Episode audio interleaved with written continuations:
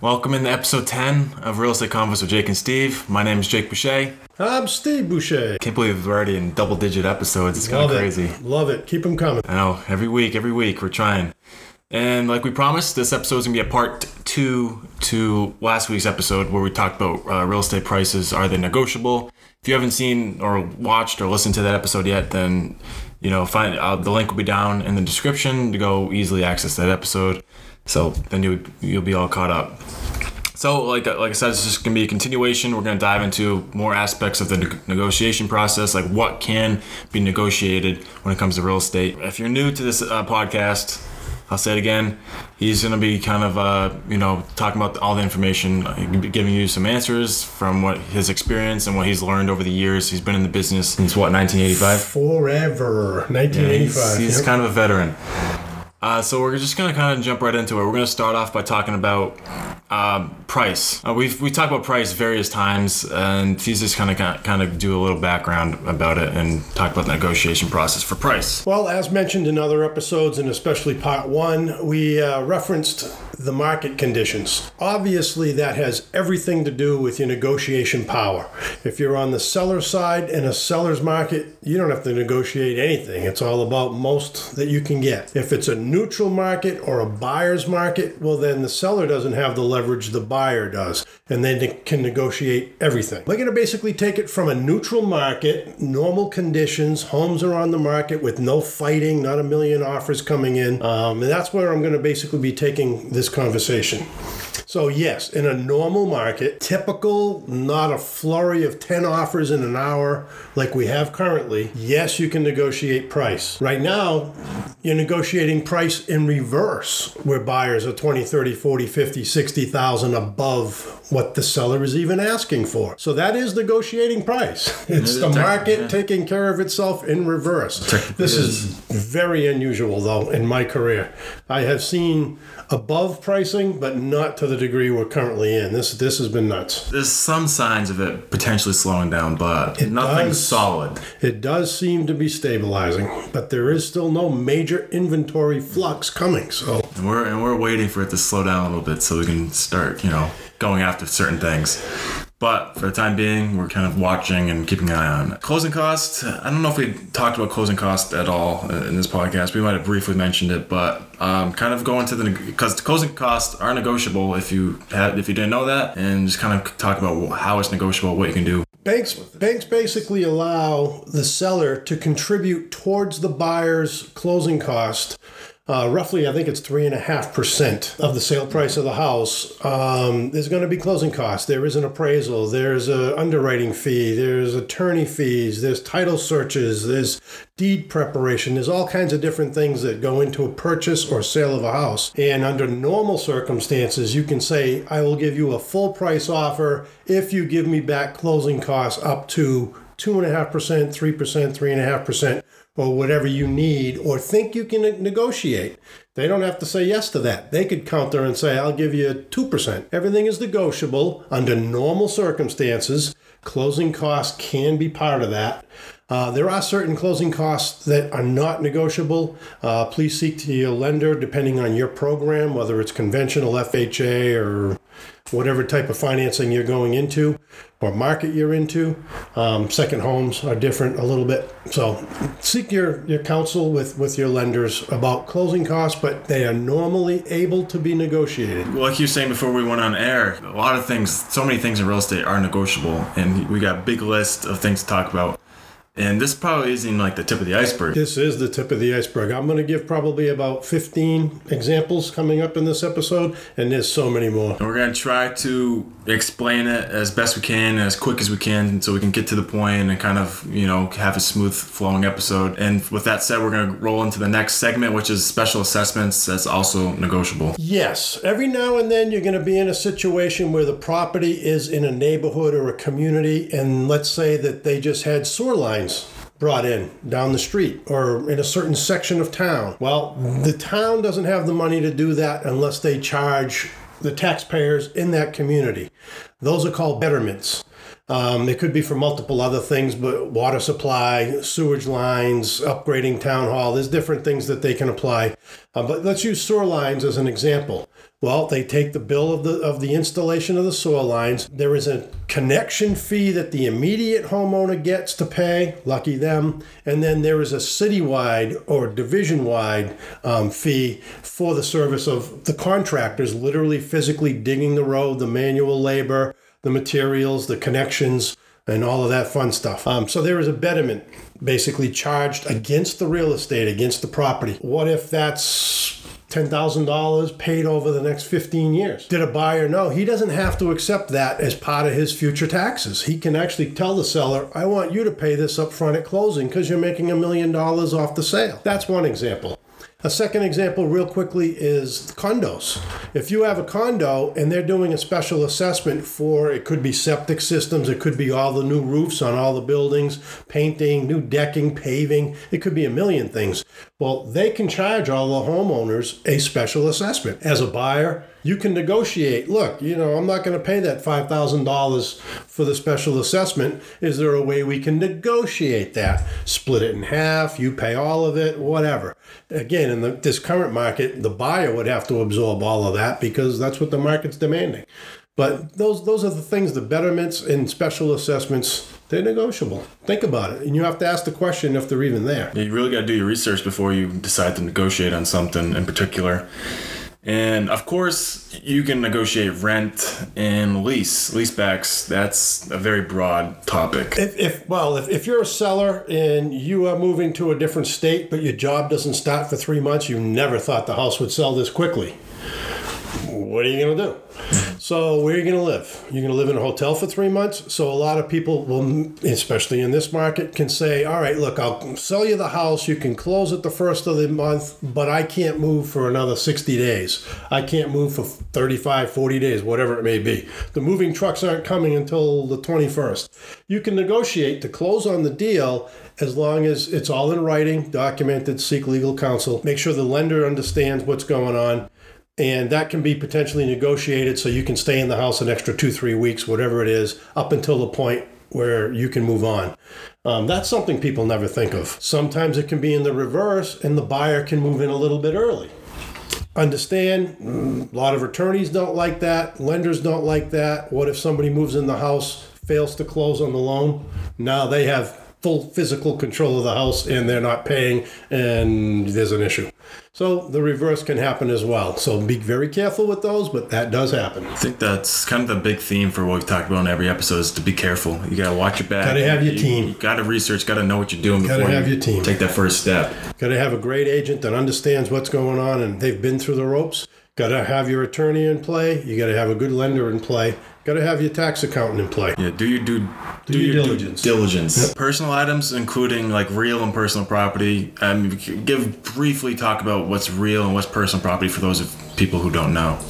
Well, you're buying the real estate, you're buying the physical structure, you're buying everything attached to it, typically.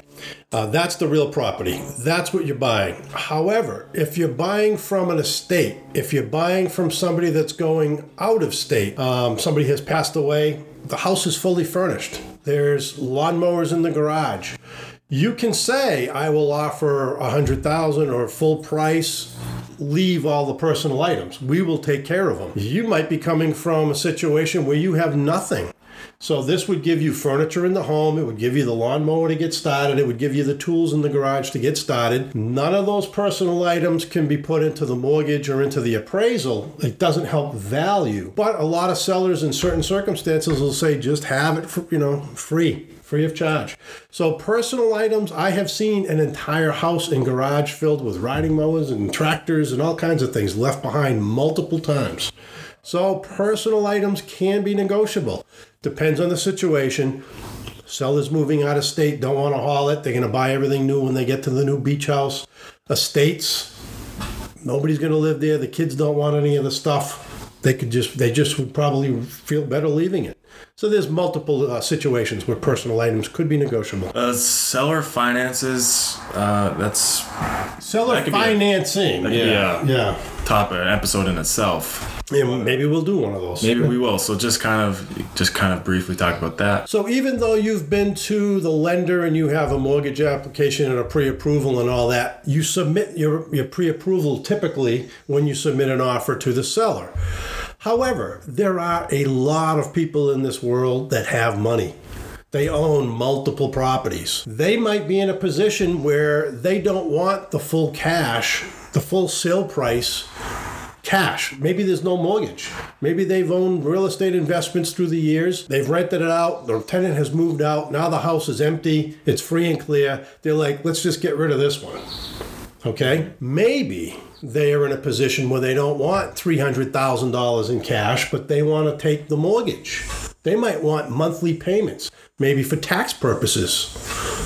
You know, there's a lot of different reasons um, that, that that could happen. You can negotiate that the seller, instead of the bank, the seller take on the financing. Okay. And basically, instead of sending the check to the bank, you send a check to the seller.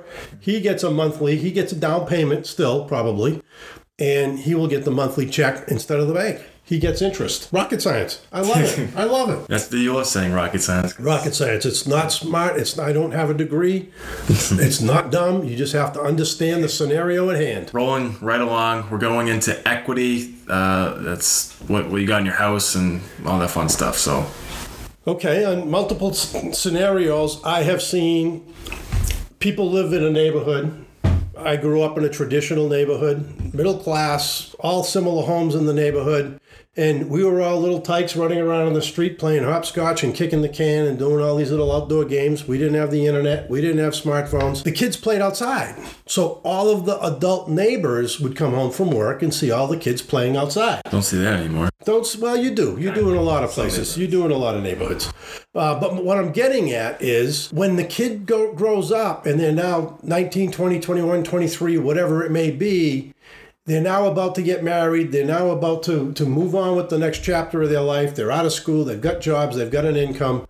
They might want to go back to their roots. They might want to have their children and their spouse grow up in that environment continue the roots. They might approach Mrs. Swiggins down the street. She's too old now. She's going to move in with her children. She's moving on to whatever different part of her life, active adult community, whatever. So Mrs. Swiggins is approached by these people. Oh, Tommy, I love you, Tommy. I remember you as a kid. You know, you used to help me with groceries and mow my lawn and whatever. That person, you can say, I will buy your house for X dollars, but is there any way you can give me a gift of equity?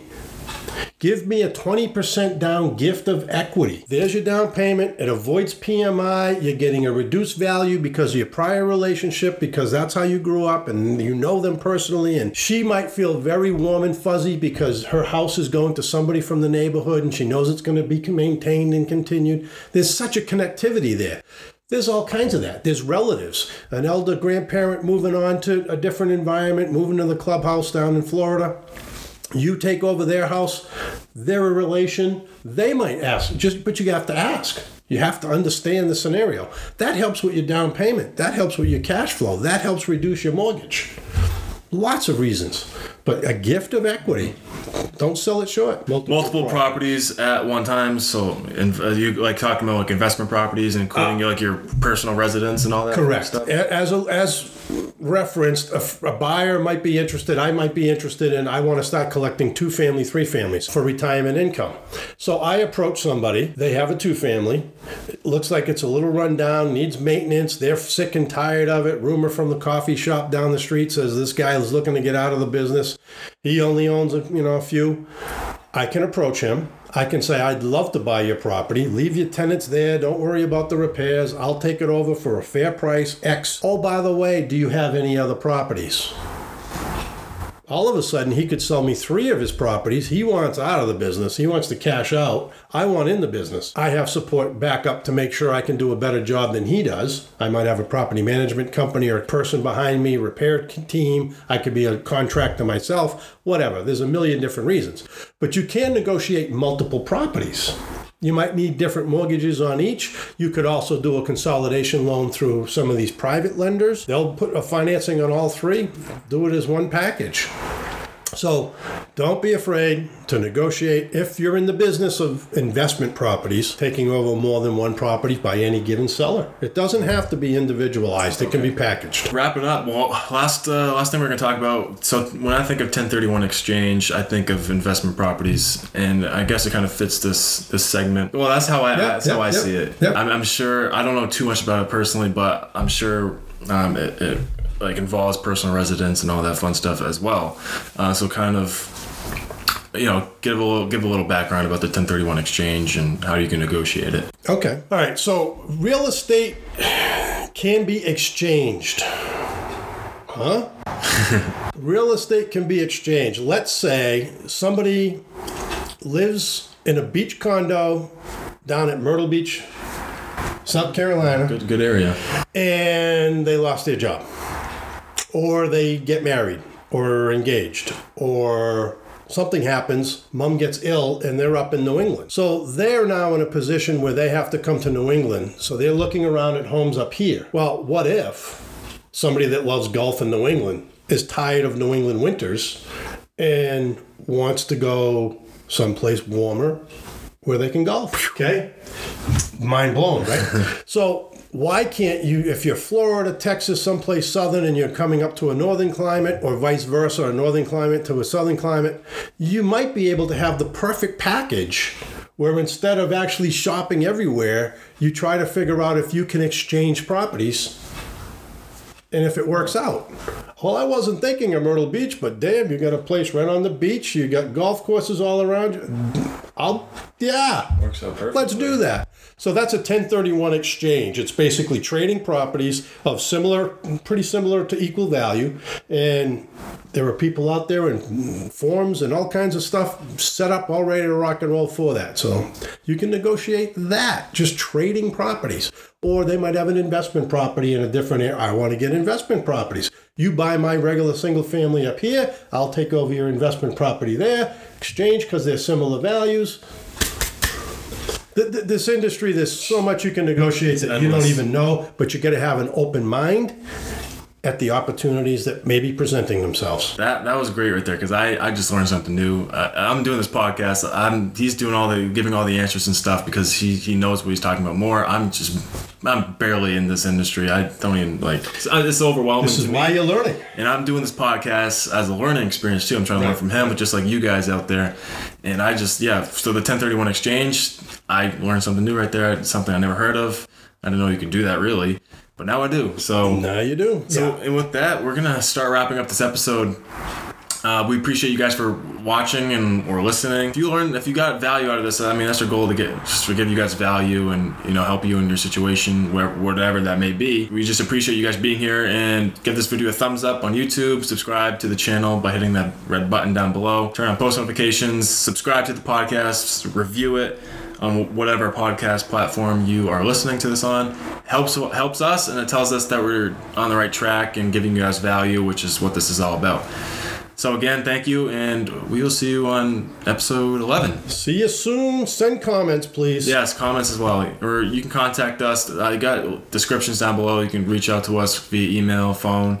Uh, check out our website Like what we're doing? Tell Yeah. us. Don't like what we're doing? Tell us. yeah you can, we're up for some criticism we're always trying to improve so whatever whatever, whatever you guys got we'll, we'll be here we're all ears See you soon. bye